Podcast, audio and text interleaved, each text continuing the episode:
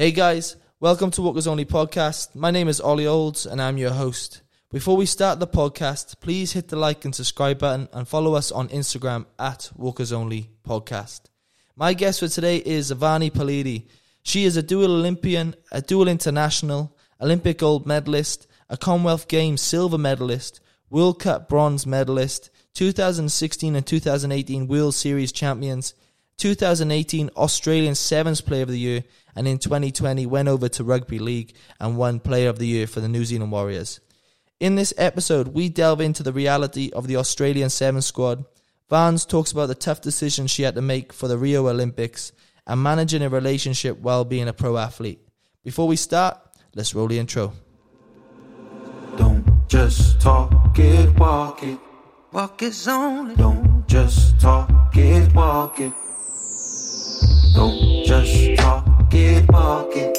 Walk is only. Don't just talk it, walk it. Walk is only. Vani, how you doing? Good, thanks. How are you? I'm good. I'm good. Thank you for coming on first of all. No, thank you for having me. Just before we start, obviously get into this podcast, just give uh, the listeners a bit about yourself and who you are. Um, yeah, so Vania Pelite, I am a dual Olympian um, with Rugby 7. So debuted in my first Olympics in 2016 and then played in the Tokyo 2020 slash 21 Olympics this year. Um, played the Com Games 2018, silver medalist there, and then 2018 World Cup bronze medalist as well. Damn. So we got Olympian in the house and a Commonwealth. Yeah, Yeah. yeah, that's awesome. I'm, uh, I'm blessed to have you here. F- First of uh, first Olympian I've had. Um, so just where it all began with you with the seven circuit, like so, where did it all start with you from day dot? How did you get into rugby? So I grew up playing touch footy actually, and then in 2013 played my first Australian tournament. Um, so went over to New Zealand, played the Super Trans Taz, uh, which we won, and then um, kind of transitioned into touch footy with my family persisting me to go and play. They're mad rugby heads. So in 2012, in my last year of school, um, the Olympic Committee announced that Rugby Sevens was going to join the Olympics in 2016. Yep. They just won the bid for that. So that was a big lure for girls. So obviously transition from touch to sevens like I did. And I went and played a school tournament where the Reds rugby guys were there scouting some people. So I got selected into the Queensland side. And then we played down at um, the Southport School. Got to play our grand final against New South Wales in the middle of, at the time, it was Gold Coast Sevens. That was Yeah. the Australian leg before moving to Sydney.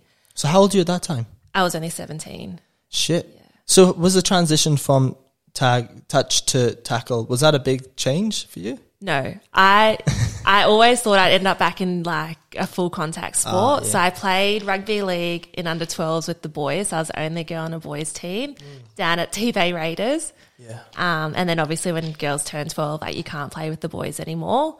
So through high school, I first went to high school at Caboolture State High before I graduated to St. Columban's in 2012. And they had nines competitions in school. So I loved playing that. But God, my head was on a plate though. Those girls are out to murder me. Really? Yeah, it was bad. Why just because of the profile you had or Um, yeah, I think just obviously I was quite a talented player, yeah. and you know you've got like the Marsden girls and all those girls who are big, big girls. Like they were intimidating, and they just wanted to absolutely Yeah. take my head off. That's funny because obviously, um, when when players do come through and they oh they whispers oh this guy's good or this girl's good, first instinct you want to do is like we got to get them early, Yeah. smash them, hurt them. Oh, it was bad. Like I remember one tournament, it got so bad that like they'd follow me into the bathroom What? and like try and intimidate me. Like it got really nasty. Really? Yeah. And how old are you? this say sorry. Oh, I would have been probably like fourteen or fifteen. What the? Yeah, like it was bad. I don't remember. I don't remember that happening at all. Well, definitely not with me anyway. I'm uh, I'm I'm not good enough like you. But um, I just want to bring up as well. Obviously, how we met was training, and I just I didn't know too much about you at the time. And you you have such a um, what's the right word? Such a innocent and humble person. When I met you, like you wouldn't even think you're an Olympian. No. Um, so when I met you and then I got to know you, and I was like, shit, this girl is like smashing us in the gym. And I was like, oh, wow. And then we do training, and then, yeah, gradually got to know you. And I just, besides your football, like you're a, a really amazing person, I wanted to tell you. Thanks.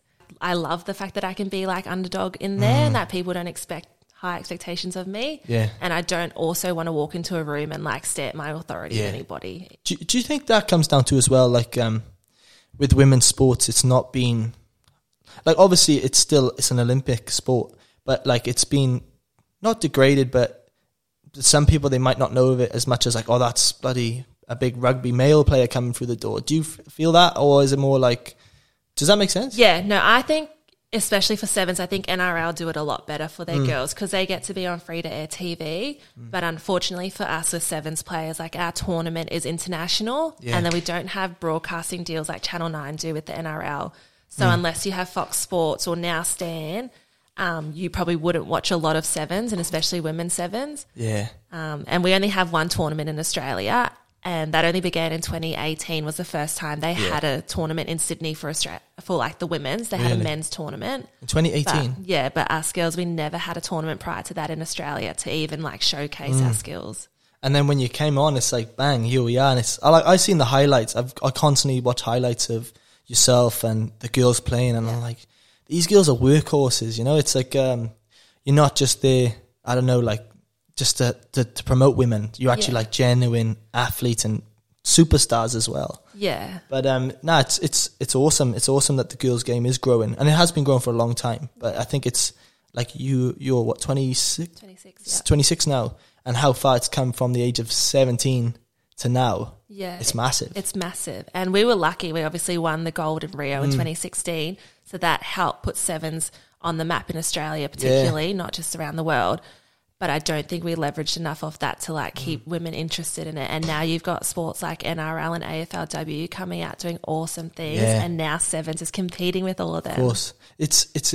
I want to go into that after, but um, that's one thing at the moment with you with the with everything with COVID happening. It's kind of taken a halt because st- uh, to you in Sydney. So you're back in Brisbane now. Yeah, So um, loving it. obviously, if you've been in Sydney for what seven years, eight years, About eight years, yeah. So like that's a massive part of your life. Um, so being home now, it's um, I bet it's comforting to be around family and be around some girls maybe you went to school with again, Yeah. or I don't know people you just meet meeting as well and like new, Yeah. like different energies. I bet it's good to sometimes be out of that sevens environment. Yeah. No, I'm loving being home. I obviously moved out of home at 18, Mm. so I feel like I missed a lot of like my time with my family and I've got five younger siblings.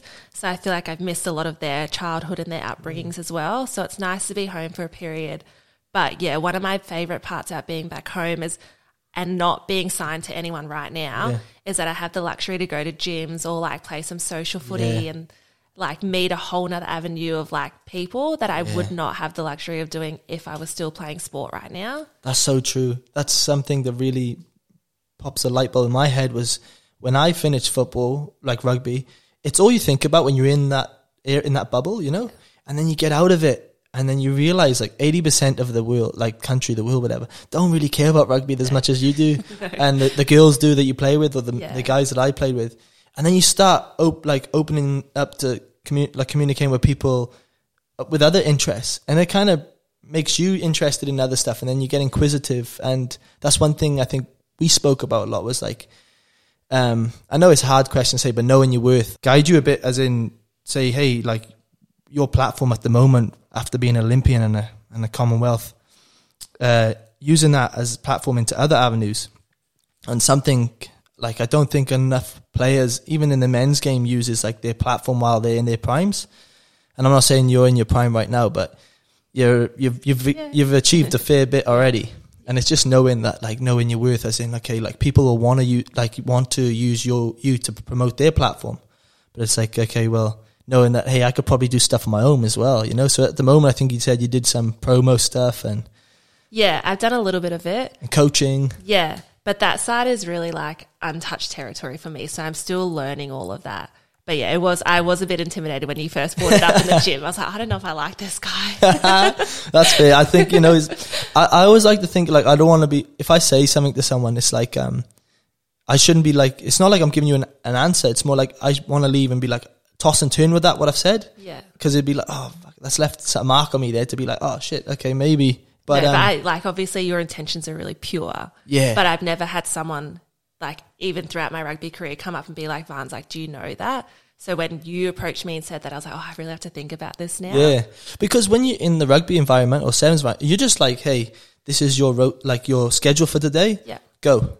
Uh, uh, we want you to go into a school and take some photos, or go to a little coaching clinic, and then like, I always thought about it was like, if you are at that standard, like, why can't you use that platform yourself to levitate and be like, okay, well, I'll do this under my own name. I don't have to be under like the, the Aussie Seven system or It's funny because I had a conversation with some friends the other day about that, like exactly like this, and they just said, "Well, Van's like, what's your five year plan?" Mm. And I sat there and I was like, I really don't know. Like outside of footy, I don't know. Where in footy, it was so comfortable because I was like, I'm working a four year cycle for the Olympics, Yeah. so I know like every four years the Olympics is going to come, and that's my end goal.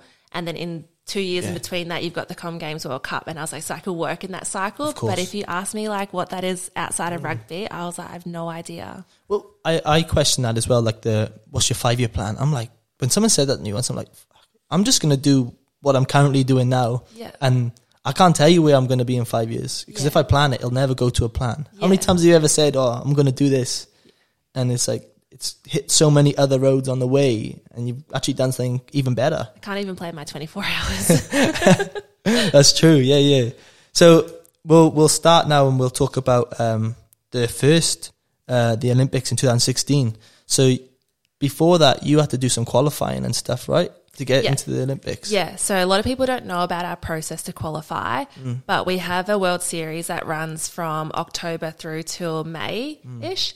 And so that we'll travel around the world. We'll have like legs in Dubai, um, Ho- sorry, not Hong Kong, um, Dubai, Sydney, um, Hamilton was one. Like there'll be Europe tours and Canadian ones. Um, and so in 2014 15, that was our qualifying year. Um, so that season we had to qualify. So we had to either make top four in the World Series, um, and we were lucky we did. Otherwise, you go through down to repechage, which is qualifying through like your regions, like your Oceanic or your Asian Oh, right, regions Okay, yeah. um, and that's only one spot. Um, and then in the Olympics, you have 12 teams. So obviously, you've got all your different regions, and that combines makes your 12 teams. And then the host nation automatically qualifies. So that's a spot that's already taken. Um, and we were lucky, yeah, we qualified through the World Series, so we didn't have to go through repeta- repechage that year, which was lucky for us. We had some time off.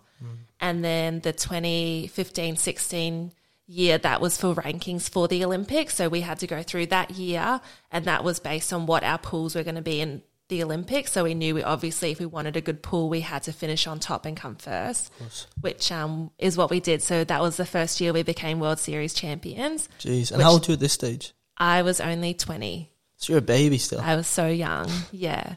And I still hadn't fully cemented my spot in the team at that stage either. So I was still busting my butt to like be an option for that final 12. yeah.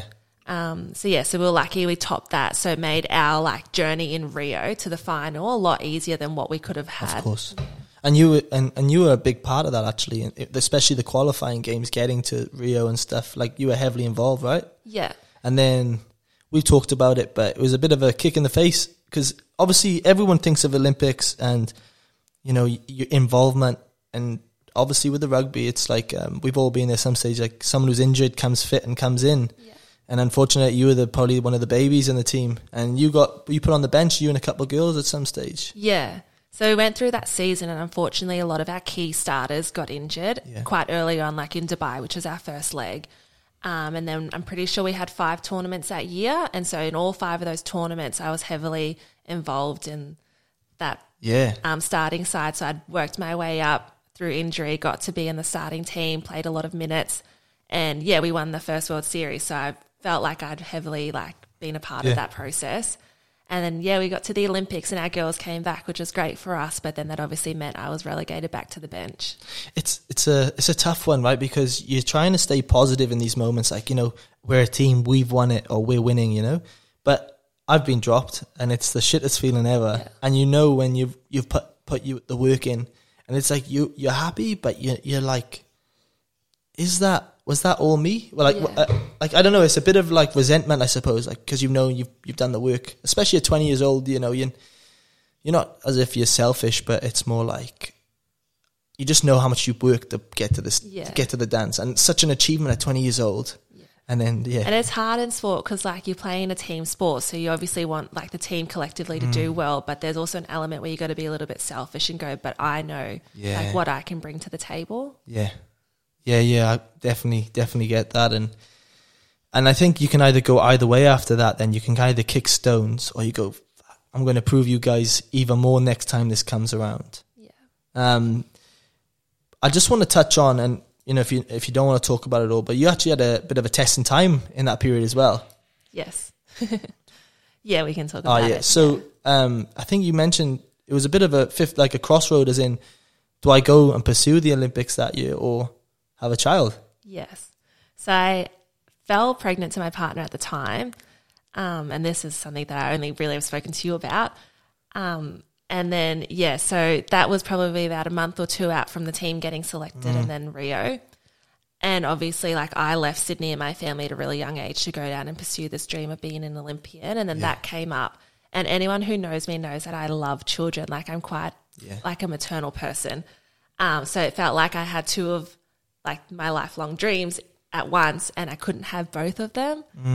And obviously at the time I was quite emotional and I was like, nah, I'm just going to do it. I just had the baby. But if I look at where my life could have, I sat there and looked at where my life could have ended up and it wasn't the road that I saw for myself at the time. Yeah. Like I didn't see myself building a future with the guy. Yeah. I didn't want to be a single mum. Like that was never part of my plan. So I obviously chose to go to the Olympics, uh, which I don't regret at all. But at Mm. the time, like as a 20 year old with those two decisions, it was really hard. Oh, I bet. I bet that's um that's massive, and I do appreciate you telling me, and I do appreciate you mentioning it. Yeah, I know it's a, a platform, obviously, but um, yeah, wow, that's and that such a young age to make that decision. Did you like kind of do it on your own, or was it kind of like I reached out to family at the time, or I reached out to my mum, but mum's a bit funny. She like always has really good intentions, like you just do what you got to do, bub. But I know deep down she's like, you better make the right choice. yeah, well. Um, we've had a couple of those moments, like while I was growing up, like when I wanted to move schools. yeah, Um, and I told mum this one time, I was like, you do know she sent a message that was meant for my aunt, but she sent it to me. oh, cra-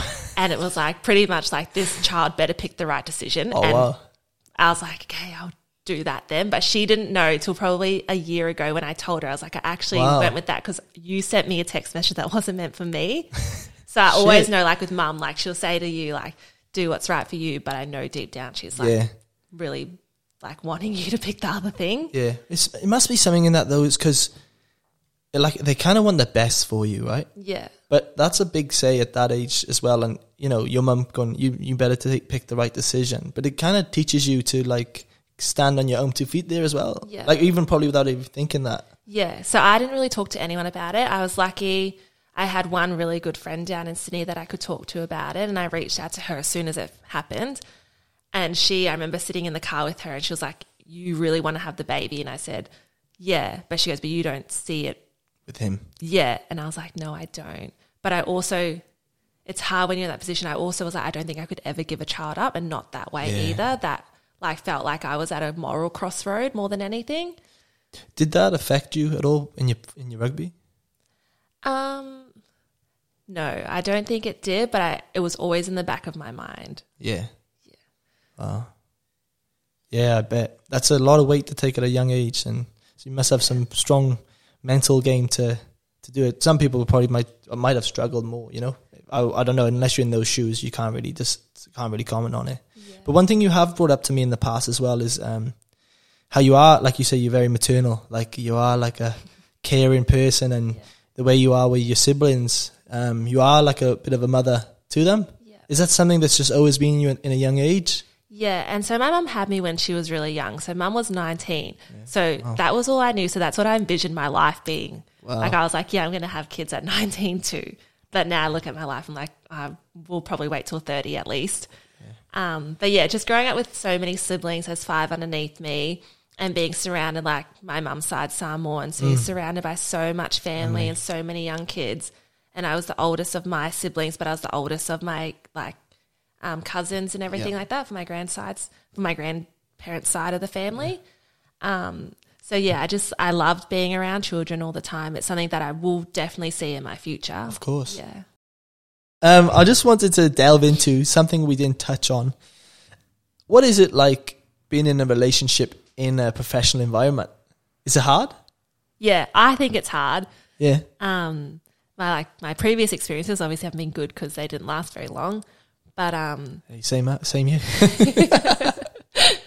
but yeah, I think you know, as I said to you before, I think people think dating an Olympian and a, like an awesome footy player is so great, and then you know if they're also aspiring to be like something great in the footy industry, you know that bit of like ego comes in and it tests, it challenges their ego, and then they. Yeah, I think it really threatens like their masculinity when obviously their partner's a lot better than them and achieving more. Yeah. Whoever that person was, We won't name names. we won't name names, but you know who you are. Nah, it, it must be testing because um, one thing men we do struggle with is we do have big egos as such, you know. And if you can't get your ego in check, and you have got a, a partner who is just killing it, like it is a test. And so when you were winning these awards, what was that like? What was that? Was that like a congratulations or a hey, that's awesome, I'm proud of you, or was it like um, you could just see this some form of resentment? Yeah, obviously, um, like they'd obviously say they were proud of me, but I could always tell, like in the back of their minds, like there was a little bit more to it. And then you know, I would end up feeling deflated because I'd win like this great award, and it, particularly I won like the women's player of the year for Australia, and I was so elated. I was like, "This is awesome! Like this is what I really wanted to achieve." Didn't think it would happen, and then to have that kind of dimmed a little bit because they obviously felt really threatened. And I remember it so clearly. We were in Colorado and they announced it in Australia. Yeah. And I just remember pretty much having to pick him up the floor because he was like so distressed. And he was like, Well, now all these people are going to know who you are and you're going to get all these followers and guys are going to follow you. And like that was where their mentality went straight away was What? now you're in the spotlight. Where does that leave me? Mm. Is do you reckon that's an insecurity? yeah, insecurity. And I think, and you know, they, they're definitely going to know who they are. But like they always said, no, I wasn't jealous. But I remember we went to a couples counseling session and I asked them about it. And I remember the counselor going, I think you are like jealous. But they were just so in denial, or just didn't want to admit it. Yeah. That's just ego, obviously. And and surely like he he would have been a competitive person at some stage as well. So maybe he didn't get the accolades that you did. And Yeah. that's what it probably come down to. And I think he obviously had aspirations to become a great player, and that didn't work out and went down the avenue of coaching. Um, so, you know, probably a little bit of that was a little bit of resentment towards me for being able to do something that they couldn't. What- going through a breakup while playing sports, what was that like? Did it take a Um, toll on your on your on your football, your rugby? Um, I don't think the breakup took a toll on my rugby. I was lucky that when it ended, COVID had him, had hit, so no one was playing footy at that time. But it definitely impacted me playing footy during the relationship when you know things are starting to go downhill. Um, there were days where I physically couldn't even turn up to training because I was so upset. Hadn't slept that night, like had just been fighting, and I remember waking up going, "I can't give my best self to the team after what's just happened for the last twenty four hours." Yeah, that's it's hard, and it? It's um that's the thing. People people talk up like you know we don't actually get in deep with our, with breakups, but breakups can really affect you, and manipulation, and like if your head's if you've got a game coming up, your headspace has got to be on the game, you know, and if you're not if you're not present and you're thinking about other stuff, you're gonna make mistakes, and those little habits come in. And you're like, "Shit, I would never do this normally. What's going on?" Do you know? Yeah. And I just remember like struggling. Like I said, our tournaments are all international. So then you add that distance in there mm. and then things would just escalate. And then, you know, you'd be on like stupid FaceTimes at two in the morning or something trying to like console someone or like talk through whatever's happened or like pretty much fighting. And you're like, I can't perform like this. I can't perform if I've been up on the phone at all hours of the night yeah, because we've had some sort of issue. yeah. That's that sucks. Yeah. I could jump ahead and talk about this, but I want to go through the process. But it kind of makes sense now the way you are with team players, as in you're very caring and you want the best and you'll stand up for what you believe is right. Yeah. Um, but we'll go into that later on. So obviously, yeah, at 20 years old, went to Rio, and then we're in the squad. And but you got the gold medal, right? Yeah. Got the tattoo on your arm, I do. and then that's amazing. Like, soon as I seen that in the gym, I was like, oh wow, like that's amazing. You know, that's such a people have worked their butt off their whole life for that. You know, Yeah. so do you, does it ever sink in? Um, no, I think it probably took maybe two or three years for it to sink in. I know when we we're in the moment of it, it didn't feel real, and then when we came home, it still didn't feel real. Yeah, And I remember seeing like people talking about it, and I was like, oh, like it's a very surreal moment. But now I think I've come to terms with it. But that's like five years ago, and it's taken me this long to be like, yeah, I'm a gold medalist, and to be able to say confidently to people as well that I am. Yeah, two years. So you're back in Sydney then, working your butt off, yeah, and then yeah, so that that happened. Let's talk about that a bit. yeah. So rewind a little bit, but Okay. after Rio, I took some time off. Oh, okay. Yeah. So I actually left the program for a period of time, um, which then impacted like the World Series because we obviously went back and straight after the Olympics, we we're back into our World Series. Right. The girls had like a month off, went back, did preseason, then we started playing again in October. Yeah. Um, and the Olympics are in July, so that wasn't a big like big gap before playing again. Um, but I took some time away from the program just to deal with my own stuff. Like I obviously had been through a fair bit leading into that. That oh, you felt like that was a time where you needed to kind of just do you for a bit. Yeah. So I left, came back home for about five months, and then I decided, no, I actually miss playing rugby. I want to go back. So I went back down to Sydney and like trained my butt off, and mm. probably like, not probably, I definitely had the best season that I'd ever had. So 2017, 2018, leading mm. into the Com Games and World Cup, that was like the best I'd ever played. I was playing my best footy. I was starting. Mm. Um, got named in a fair few of the dream teams and then the overall dream team for the World Series that year and then also got named as Australia's Women's Player of the Year as well. So I just came back and I was like, you know, I'm just going to do me. I'm going to focus on myself. What where, where did it all come like for you? Where did it stem from? This work ethic. Where like when you come back the next time, where was like I'm going to rip into this? Where did it come from? I think it was from missing out on like playing in the Olympics as much Nice. as I wanted to be involved. And then leaving for a period and going, no, this doesn't sit right with me. And then coming back and having a bit of fire in my belly. That's amazing. I love that. Um, so yeah, so did that leading all up to the Com Games that year. And so we went to the Gold Coast, we played there, and then unfortunately we couldn't quite get the win over New Zealand that time. That's amazing though. i I love that story because there's so many people right that after the Olympics and having that time off. To be fair, you went through a lot of stuff in that period.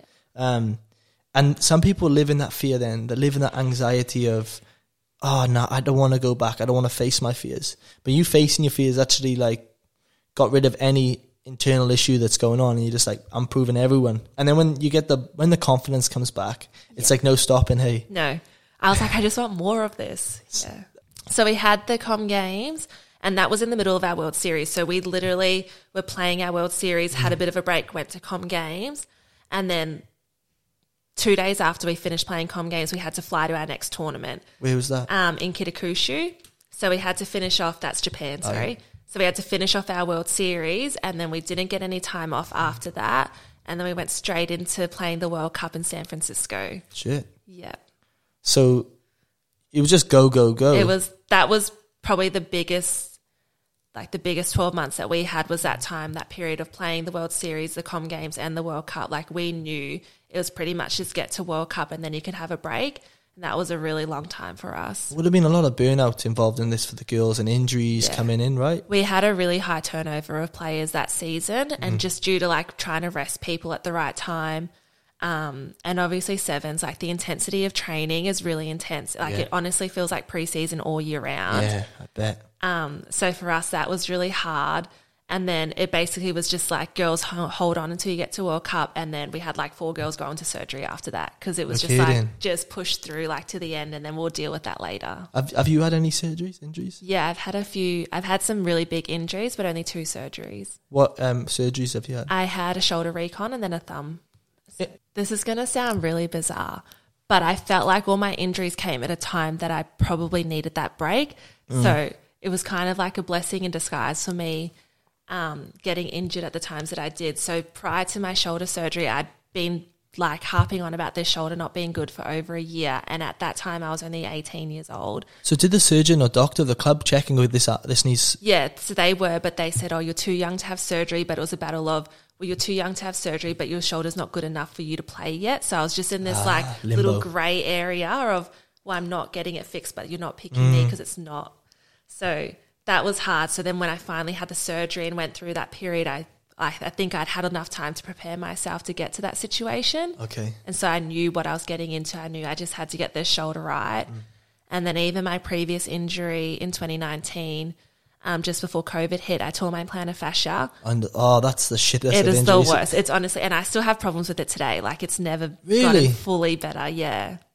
So uh, was that just overuse? That's how you get it, right? Yeah, so it was just overuse, and then it just got to a point where it just snapped. And that's the whole thing. Like, I knew my body was probably close to breaking, and then it did. And it was almost like a saving grace. It was like, this is like my down period now. I can go and just Yeah. recover and rest. See, that's the thing though. When you're in a, a, a sporting environment, you're taught so much to be strong, and like your body's always got a niggle because you're playing all the time. So your mind can become so strong that it doesn't even pick up. Hey, I'm going to get injured soon. Yeah. Like you know when I don't know if you're not in the sporting environment, you're just going to the gym. You're like, shit, I'm feeling tired today. Yeah. People just take a day off. But when you're in that circle, when you're on a journey with I don't know 20 other women, and you're on that level, you like you don't want to show that weakness of like I'm sore. Or I'm, I don't know. That's myself anyway, but I reckon I've definitely over the years learned how to listen to my body. Mm. It's just trying to get them to understand, like, I'm not actually being soft. Like, Yeah. this is serious. Because, Yeah. yeah. I knew, like, I knew something bad would happen. But I, obviously, like I said, I think it was a blessing in disguise for me. So I've never fully struggled with, like, the rehab side of things and being in rehab. so. One one more, th- one other thing I'm really like noticing yourself is you are a very proud Polynesian girl, right? Yeah. And now where you are as, as a 27 year old, the build up to the was it the Commonwealth Games? The build up to that, Yeah. um, you would have been more of a, a bigger name, right, in the team at that stage. Um, Without tooting your own horn, I'm going to say it. No, I, oh, to be honest, it's a bit of a blur. I think that was the period where I was literally just making my mark. So I remember articles coming out being like, always being called the one under the radar. So I think Ah, yeah, articles were coming out, and I think that's when people were starting to notice like what I was capable of. Mm. Which obviously I knew what I was capable of, but it was nice for other people to be able to to recognize that. I just don't want to miss anything out. Was you at a stage then where the Commonwealth Games was coming up next, or was it a lot of other things that were coming involved? Because I know at the, some stage we've spoke about you. Um, how do I say you having some conflict, like a bit of, you know, the the situation down in Sydney wasn't going the way Yeah. that you thought was great for the team environment. Yeah. So I think it's just the lack of culture that we have down in Sydney and in the Sevens environment. And what you would you said this started, you started to notice it. So when I left in 2016, a little bit it was part to do with that. But I think over the years, it's just kind of festered and gotten a little bit worse. And then the last 12 months, I really struggled the most. Um, and I tried doing a lot of things to try and implement some sort of cultural like aspect, but it's really hard in a group of like 20 girls. If you can't get everyone to buy in, it's really, really hard. And if you don't have support from up top either to like do things, um, it's a bit hard. But yeah, that probably was yeah, the worst was the last 12 months, but I think it's been festering for a lot longer than that. Do you think you being that young, young, I wouldn't say naive, but just a young woman in the team at the time, you're too like afraid to speak out because of your selection in the team and your position in the team? Um, I think I was quite fortunate because back then, like, we had a lot of older girls um, that I was really quite close to, and they obviously led the way for us. So as a young girl, I just had to follow in their footsteps. And then when they started retiring and leaving, it was almost like, now you've got to step into that role. Yeah, nice. But by the time they left, I was still only 22, and I felt Oh, wow. I felt really young. Yeah, so most of them left after the Olympics, and I was only 21 at Rio. Mm. And then a year after, I was only 22, and then I was like, oh, these are really big shoes to fill. And how does a 22 year old come in and impact a whole environment? Yeah. So for yourself, obviously, like I said, Polynesian. How much of the girls would have been Polynesian? How many of them would have been white? I'm white, so we're okay. We're safe. Yeah. Um, in 2018, there wouldn't have been a lot of Polynesians as they are now. Yeah, yeah, yeah. yeah, I think there's more Polynesian girls. So I think from maybe 2019, 2020, 21 was our probably biggest year that we had more Polynesian girls in it. Yeah. Because we had a lot of the young girls come through. But yeah, so I like growing up Polynesian and Samoan, that's obviously like something that's part of my identity and who I am. So then when I was part of the program and then was around for a lot longer and started to realize like there's cracks in this environment and I didn't quite know how to fix it. I thought maybe culture, like the cultural side of it was lacking. Of course.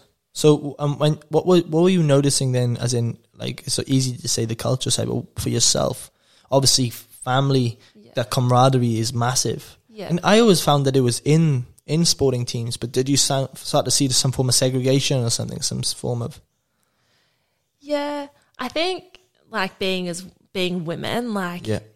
you're not going to get on with everybody. I think that's just life. That's just life. But I think in women, like it can obviously get quite bitchy. Um, so yeah, when we moved down to Sydney, like a lot of us Polynesian girls, and I see it now, the young ones, they're taken away from their families and they're only 18, 19 years old and then thrown into this environment where no one's really supporting them and then they really struggle. Um, but then, yeah, then you come to sevens and then there's a big segregation. I can't play my best footy if like the off field stuff's not gelling for me. Hundred percent. So I think you touched on it before. Um, so for yourself, being more of an older girl in the team, then at this stage, did you speak up? Yeah. So in the last probably like nine months has been the time where I've really found my voice in the program. And we had a few incidences in the team where, yeah, like things were said and I, they, they didn't really sit well with me. And I obviously spoke up about it.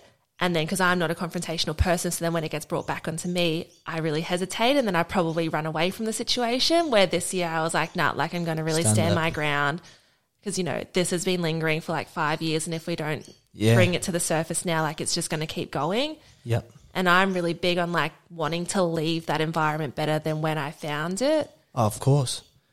Like um, with that, so was it times in there where you questioned leaving? A lot of times, yeah. Yeah.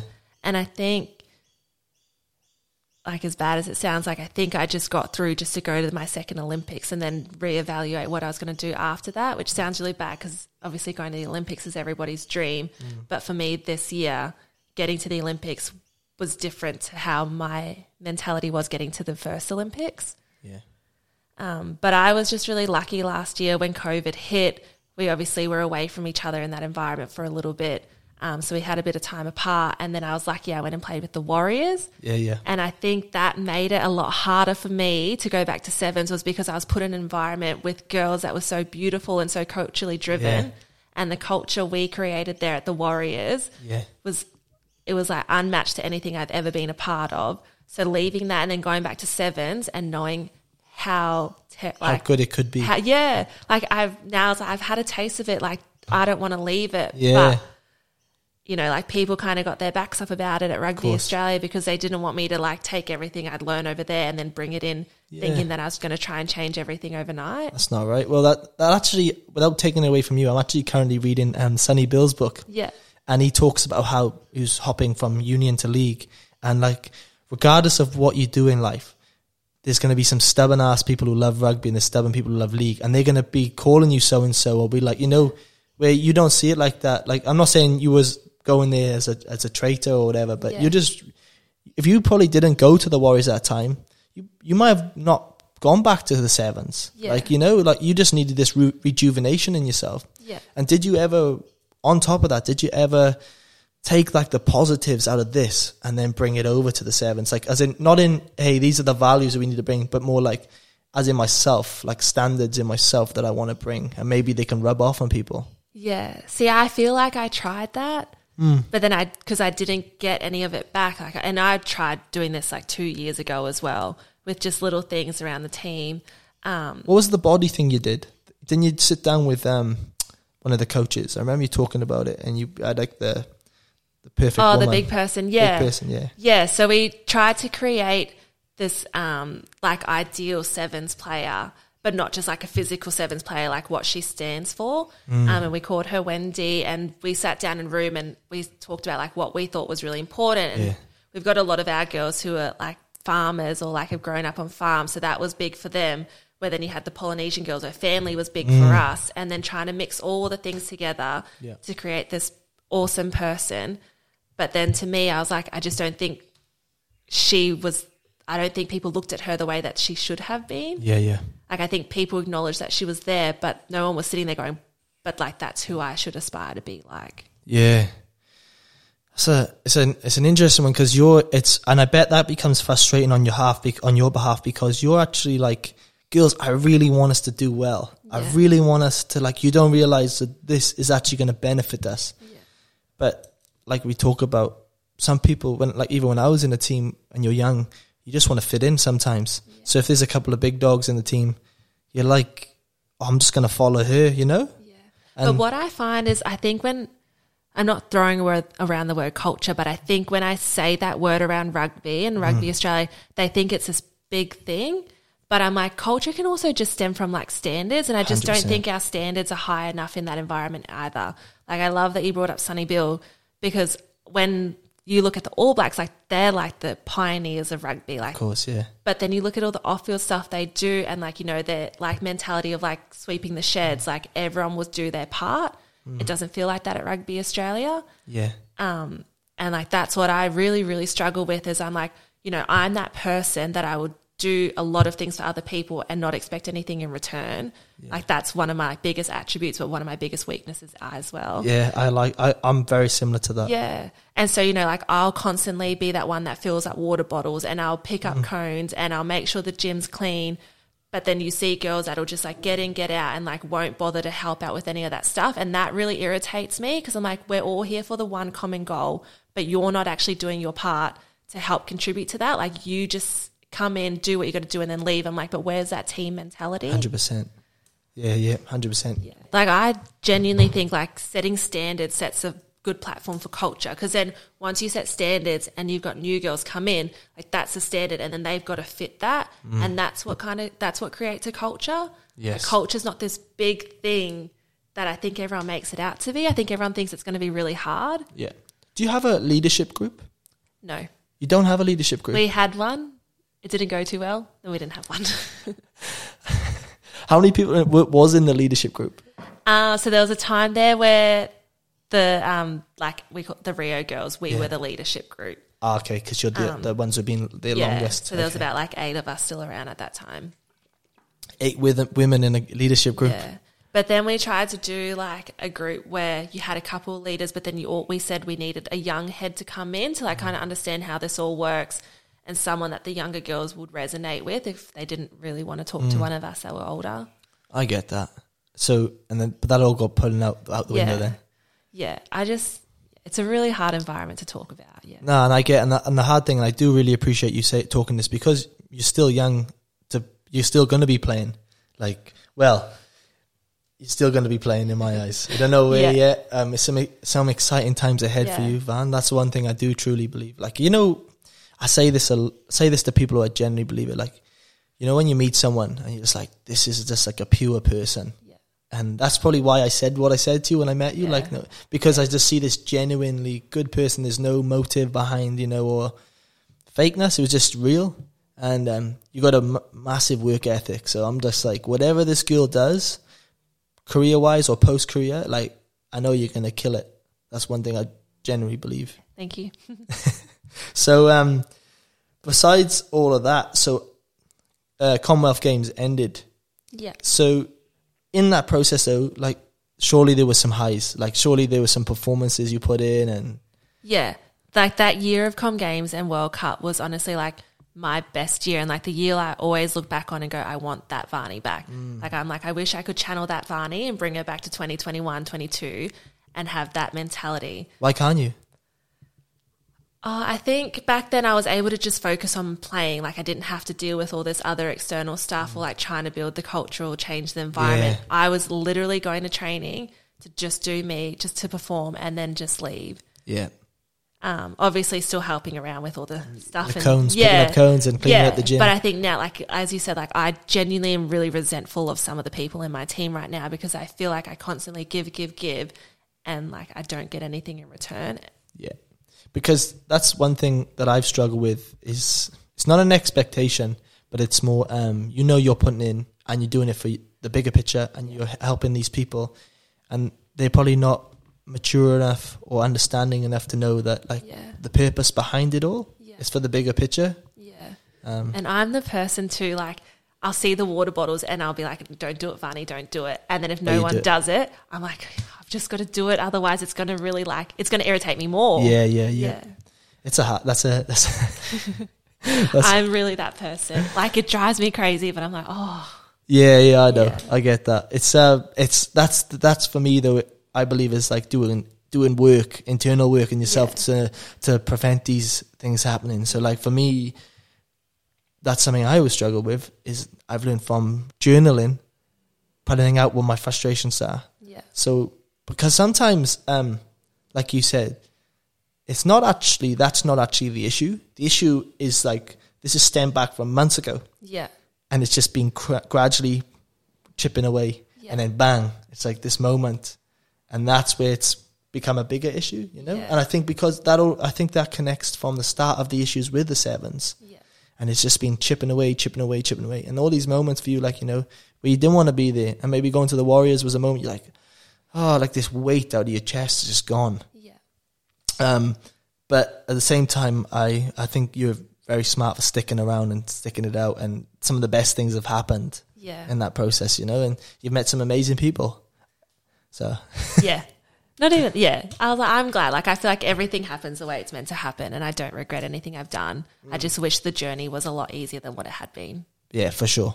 But that's, that's life as well at some Yeah. stage, right? Like, I know Yeah. I, I- the thing I hope that women get out of this is it's not always sunshine and rainbows. Like, Yeah. there's going to be a lot of women and men who want to, you know, aspire into some form of a goal. Yeah. They just got to realize, hey, it's not like um, a continuous high. Like there's gonna Yeah. be issues on the way. There's gonna be tests. They're gonna be, uh, yeah. And how do you overcome these things? Which you have definitely done. Yeah. Do you know? So I hope people, in particular, listen to this. Go shit. Okay, there's more. It's not just like putting the work in. It's like, what do you do when adversity hits you? Yeah. So Yeah. I think that's the biggest lesson out of all of this is like, you know, rugby's a small part of your life, but being a better person outside of it is Massively. more important. So you can't just go into an environment think you're going to thrive just because you're a great athlete. I'm like, you know, we need genuine good people as well. Mm. what do you think? If Vani wasn't a sports player, what other? What would Vani be? A mother. a mother, full time mother. That's nothing wrong with that because I think, like, I read something before, like, you know, people aspire to have these jobs, like, I want to be Yeah. this, I want to be that, and then someone was like, I just want to be a good father. Yeah. Like, that's the like, what's wrong with that? yeah. But um, nah, it's cool. I like it. I like that because I just always think, you know, we're in this bubble at the moment with rugby. It is, but then I always think, obviously, you sound like when you had those injuries, it actually like was the mo- good timing. Yeah. But for me, it was like, shit, who am I? I didn't have family around me, so that's probably another factor in it. Yeah. But um, I was, yeah, I think a little bit deeper and go, okay, who would Vani be if it wasn't, you know? But I think that probably worked out better for you because now you can sit here and do all those amazing things. And I'm like, oh God, what's Vani going to do outside of rugby now? Well, I, I think there's, I'm excited though. That, that's the exciting thing is, is the uncertainty because you're willing, you'll be willing to try anything. Like you said, you, you, you, you get to know people that you wouldn't normally get to know. Yeah. Like, so you're out of these avenues already. And then next thing you know, you like, you'll find a, find an interest in something. You're like, I don't know how long you want to play footy for, but you've got plenty of years left. Yeah. Don't say maybe it on not your- pro- maybe not professionally, but I was like, footy will always be around, like Yeah. whether it's like a social aspect, definitely. Yeah. Well, you still got a healthy body. You got no. I know you've had shoulder injuries and you got an ankle ankle issue, right? Oh no, my plantar fascia. Plantar fascia. Oh, so that's why the, you can't do burpees. Yeah. Oh, so I thought it was just an excuse. Actually, I just didn't want to show you up. ah, yeah. yeah. I, honestly, I appreciate that because I could see it coming. Even when we were doing the clean and jerks and the wall balls, it's like this kill's gonna smash me. Oh, nah. But that's the other thing. Like, I love going to the gym, but I also have to remember sometimes, like, this isn't a competitive arena, Mm. Vani. Like, because obviously the boys, I'm like, I obviously go to train hard. Yes. So I get a bit competitive with the boys. I'm like, you don't actually have to do that, Vani. Like, just let the boys be the boys. Just you don't have to be maxing out on cows like they are. yeah. But it's hard though, right? Because there's Yeah. a competitive edge in you that's Yeah. like, I need to. Like, I, you wouldn't let someone walk over you on the field, would you? No. So you're like, I won't let someone walk over Yeah. me in the gym. But I'm like, it's just a social gym. Like, it's not even like, you're not Yeah. training to be an Olympic lifter in here. yeah, true, true. So, wh- what are other interests are you into besides footy? And like you know, because you've always been in a in an environment of training for something. Yeah. So this is probably the first ever time where you're a bit idle. Yeah. Yeah. And that, I've done a lot of thinking about it. I've supposed to chat to a lot of people. Um, but yeah, I'm pretty much at the point now where you raise the question, like, what's your worth? And a lot of people have said that after you as well. So I'm going down that journey of learning that. But back to the whole like maternal thing, like, I know I'm going to do something with kids later on, um, whether that's coaching or like Like ideally, I'd love to be coaching and just work with them. Um, but yeah, but just all my lessons I've learned through rugby, like I really want to work with that generation from grassroots up and help them be good athletes, but good people. Yeah. So that way, when they do go into an environment that's a professional sport, that they're good people first, and then when they go in, they realize that it takes, you know, Yeah. a great attitude and a good work ethic to become a great athlete. You don't just have to be like physically have all the attributes, like mentally and outside, morally and socially. Like you've got all of those as well. I, s- I love that because the reality is right. Sports is not not you. Like it's it's a part of you. Yeah. Like that's a small part of your career. Like you're still young. Yeah. Like there's so much living to do in you, and the values that you just said then that you want to hope to pr- promote and build into other people. Like you know, gen- like um, empathy or showing um, gratitude. Yeah. Like these are so important values that we in our society don't actually look into that much. Like we're so selfish, as in we're so thinking about ourselves all the time that we actually forget that we're we are a community, and the way we move forward in life is community. Yeah. So I think that's something. I think you'll. I I think you'll go down the coaching avenue. To be honest, coaching, giving back. But that's my own, only opinion. Yeah. I just would love to work with like Kids. younger kids. Yeah. Not so much like the older group. Mm. Nothing against them. I just like, I really like warm to young children and I think they warm to me a lot easier as well. Yes, I'm. I'm actually. I'm super grateful that you come on today, though, Vance. Like, uh, Thank you. it's um from getting to know you, catching up with you, and just seeing how much of a like a generally great person you are. It's exciting, and I'm just super grateful to be in your presence. Thank you. So, um, what? Yeah, thanks. Um, one thing I want to ask as well, I like to ask everyone before they wrap is, what are you grateful for? What Oh, you- I'm grateful for a lot of things. I'm grateful that I'm surrounded by my family and I've met some awesome people in my life like you that I would have never had the chance to if I didn't just take a leap of faith and just relocate back to Brisbane and I'll give you twenty bucks after this. For saying that. but it's true though like um, even like coming here and telling people like what are you doing today i'm going to a podcast and then i tell them the backstory of how we met and how quickly and i was like it's really hard to find people that you just click with really easily yeah, and that they don't have like any malice or any like you know like what is it like ulterior motive behind getting to know you especially when like you've like i've achieved some great things it's nice to be around people that want to get to know you for the other side For of you. that yeah do you actually do you, do you actually have come have you come across people that you feel like have wanted to get you to know you for other purposes, like for being Olympian and this and the other? Yeah, or people in your life that you think are there for the right reasons, but then they never talk to you unless they then need you for your profile. That like that's a lot. Yeah, that, happens more often. Yeah, yeah. For for me, it's more like just seeing the person for who they are, and I think that there is generally nice people out there, but Yeah. I, I feel like the more the social media world kicks in, there is a lot of sharks out there, like Yeah. you kind of mentioned. But um, now one thing you've got is you've got your voice, so I think you'll call out idiots straight up. So We'll see. yeah, well, Barney, thank you so much for coming on. thank you. That was awesome. Hope you guys enjoy. Just talk it, walk it. Walk is only. Don't just talk it, walk it. Don't just talk it, walk it. Walk is only. Don't just talk it, walk it. Walk is only.